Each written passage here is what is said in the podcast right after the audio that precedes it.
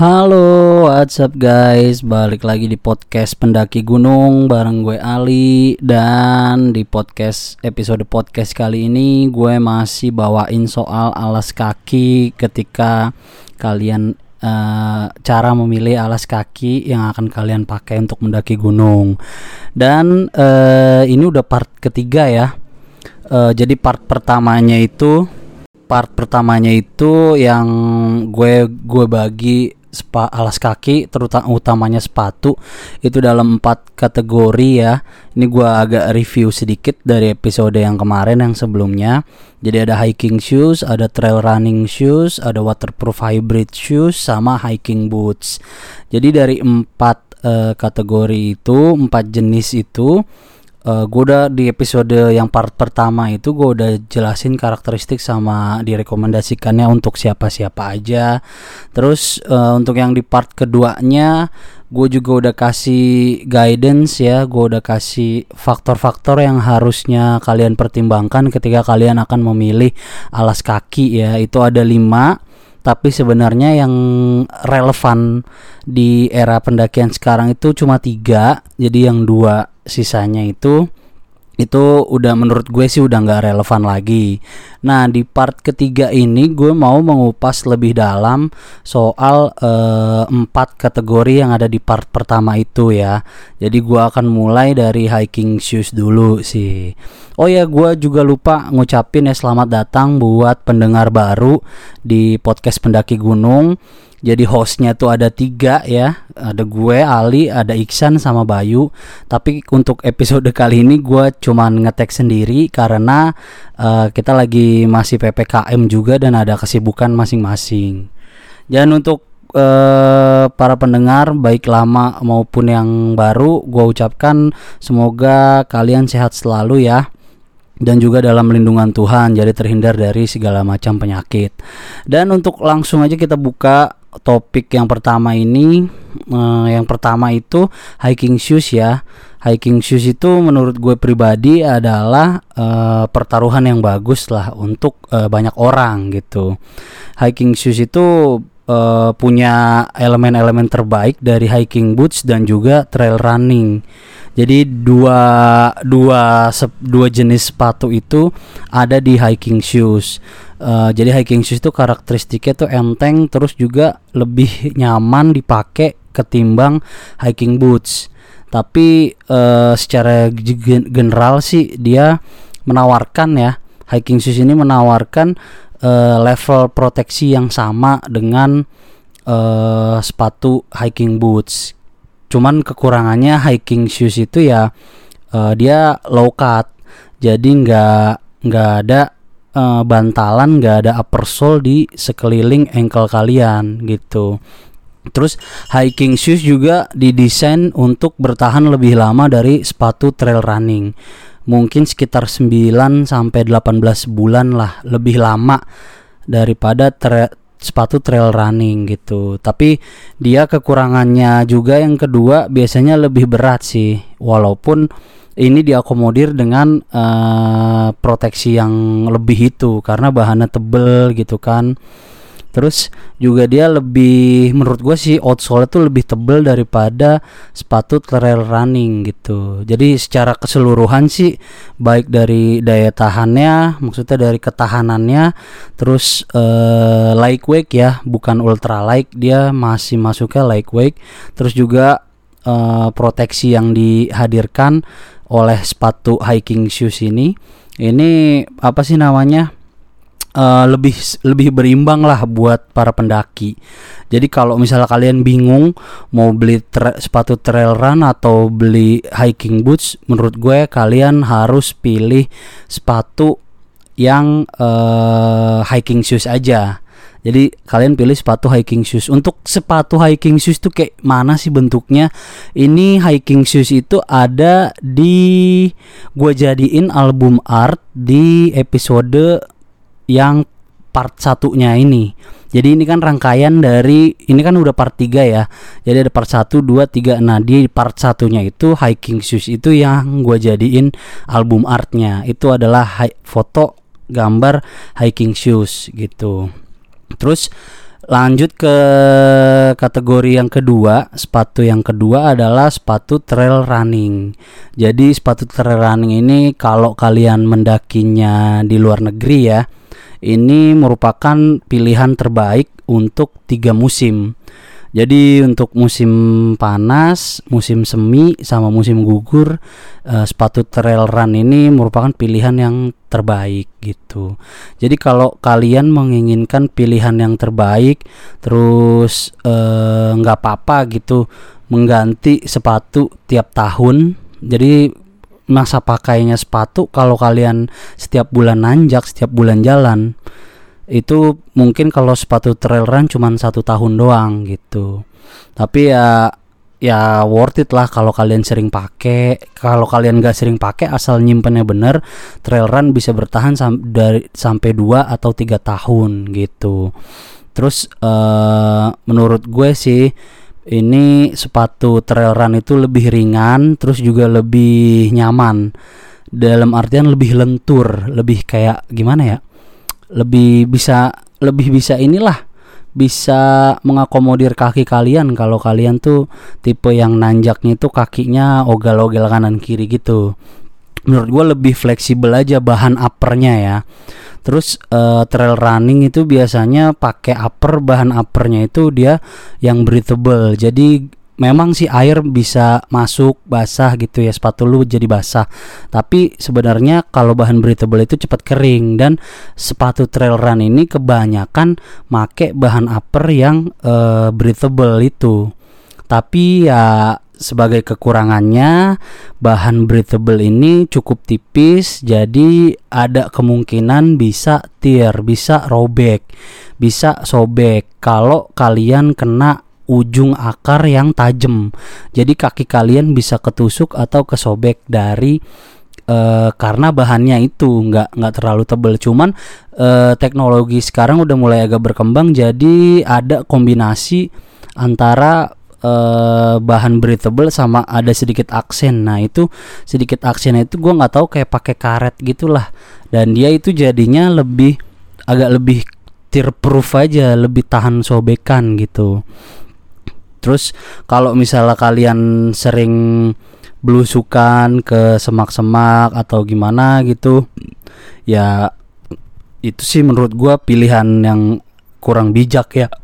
Maksudnya kalau treknya rapet atau banyak semak, kalian sih jangan pakai sepatu trail run, pakainya hiking shoes atau hiking boots. Tergantung di mana gunungnya juga sih. Cuman eh, kelebihannya itu sepatu trail run ini ringan. Jadi uh, lebih buat kalian yang yang kakinya nggak pengen kerasa kayak digandulin gitu ya. Ini lebih nyaman sih. Terus juga ngerasa kayak jalan di jalan di jalanan aja. Kalau di trek jadi didesain untuk seolah-olah kalian berjalan di jalanan bukan di trek jalur pendakian. Jadi gitu ya karena enteng dan empuknya itu. Out apa insole tuh memang terkenal empuk dan outsole tuh agak tebel. Cuman ke kerasa agak tipis di bagian depan gitu sih dan untuk gambarnya ini, kalau kalian pengen tahu sepatu trail run tuh kayak mana sih bang bentukannya? Ini sepatu trail run gue jadiin sampul di episode kedua gitu.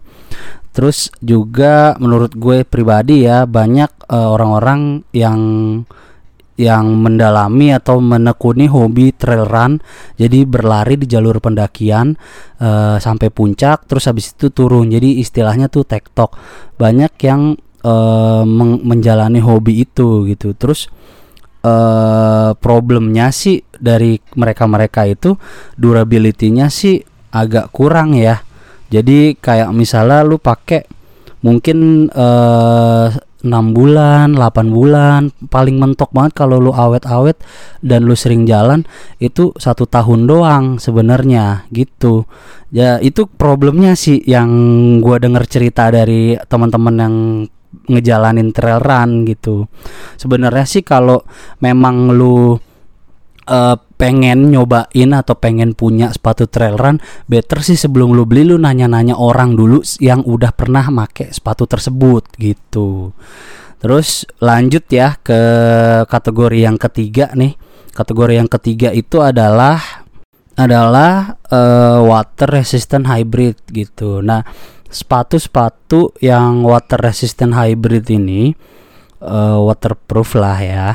Itu sih uh, lebih cocok dipakai kalau kalian mendakinya ke gunung-gunung yang lembab atau basah becek gitu treknya atau dipakai ketika musim penghujan tiba tapi biasanya kalau musim penghujan kalian harus tambahin gaiter ya dan untuk gaiter ini Uh, menurut gue sih nanti bakalan ada pembahasannya mungkin gak di part ini mungkin di part yang berikutnya lah gitu jadi kalau kalian nanjak mendaki di musim hujan gitu ya ini sih uh, menurut gue lebih baik pakai sepatu water resistant hybrid gitu. Jadi di samping uh, bisa bikin tetap membuat kaki kalian tetap kering, yang kedua itu uh, dia air tuh nggak nggak gampang masuk kalau treknya becek gitu. Cuma kekurangannya sih ya menurut gua sih agak mahal ya. Ya memang uh, yang hybrid hybrid biasanya mahal dari segi karena dia begini bentukannya itu dia uh, outsole-nya itu dia itu kayak sepatu trail run cuman dilapis lagi bagian bawahnya itu pakai alas kakinya si hiking shoes. Jadi kayak gimana ya? Dia foamnya tuh empuk, dalamnya insole kerasa empuk gitu. Karena outsole emang pakai foam. Tapi dia ngegripnya lebih lebih paten karena dia pakai grip pakai bagian bawah outsole-nya itu pakai yang punyanya hiking shoes kayak merek-merek Vibram kayak gitu dan ini uh, menurut gue sih lebih awet ya yang pertama itu tapi ya memang kekurangannya sih agak berat. Terus kalau untuk pemakaian tetap harus dibarengin uh, nama gaiter. Karena kebanyakan sepatu-sepatu hybrid ini uh, itu paling tinggi cuma ada di mid doang kalaupun ada yang high menurut gua harganya udah udah lumayan mahal sih. Bisa sampai 6 sampai 8 jutaan gitulah harganya. Terus eh, biasanya dia lebih tahan lama lah untuk dipakai di gunung-gunung yang cuacanya lembab. Kayak Binaya, Salak atau di gunung-gunung yang musim penghujannya lumayan panjang gitu maksudnya punya cuaca sendirilah. Dia lagi kema kita lagi kemarau nih di kota tapi di gunung ternyata hujan ya kan?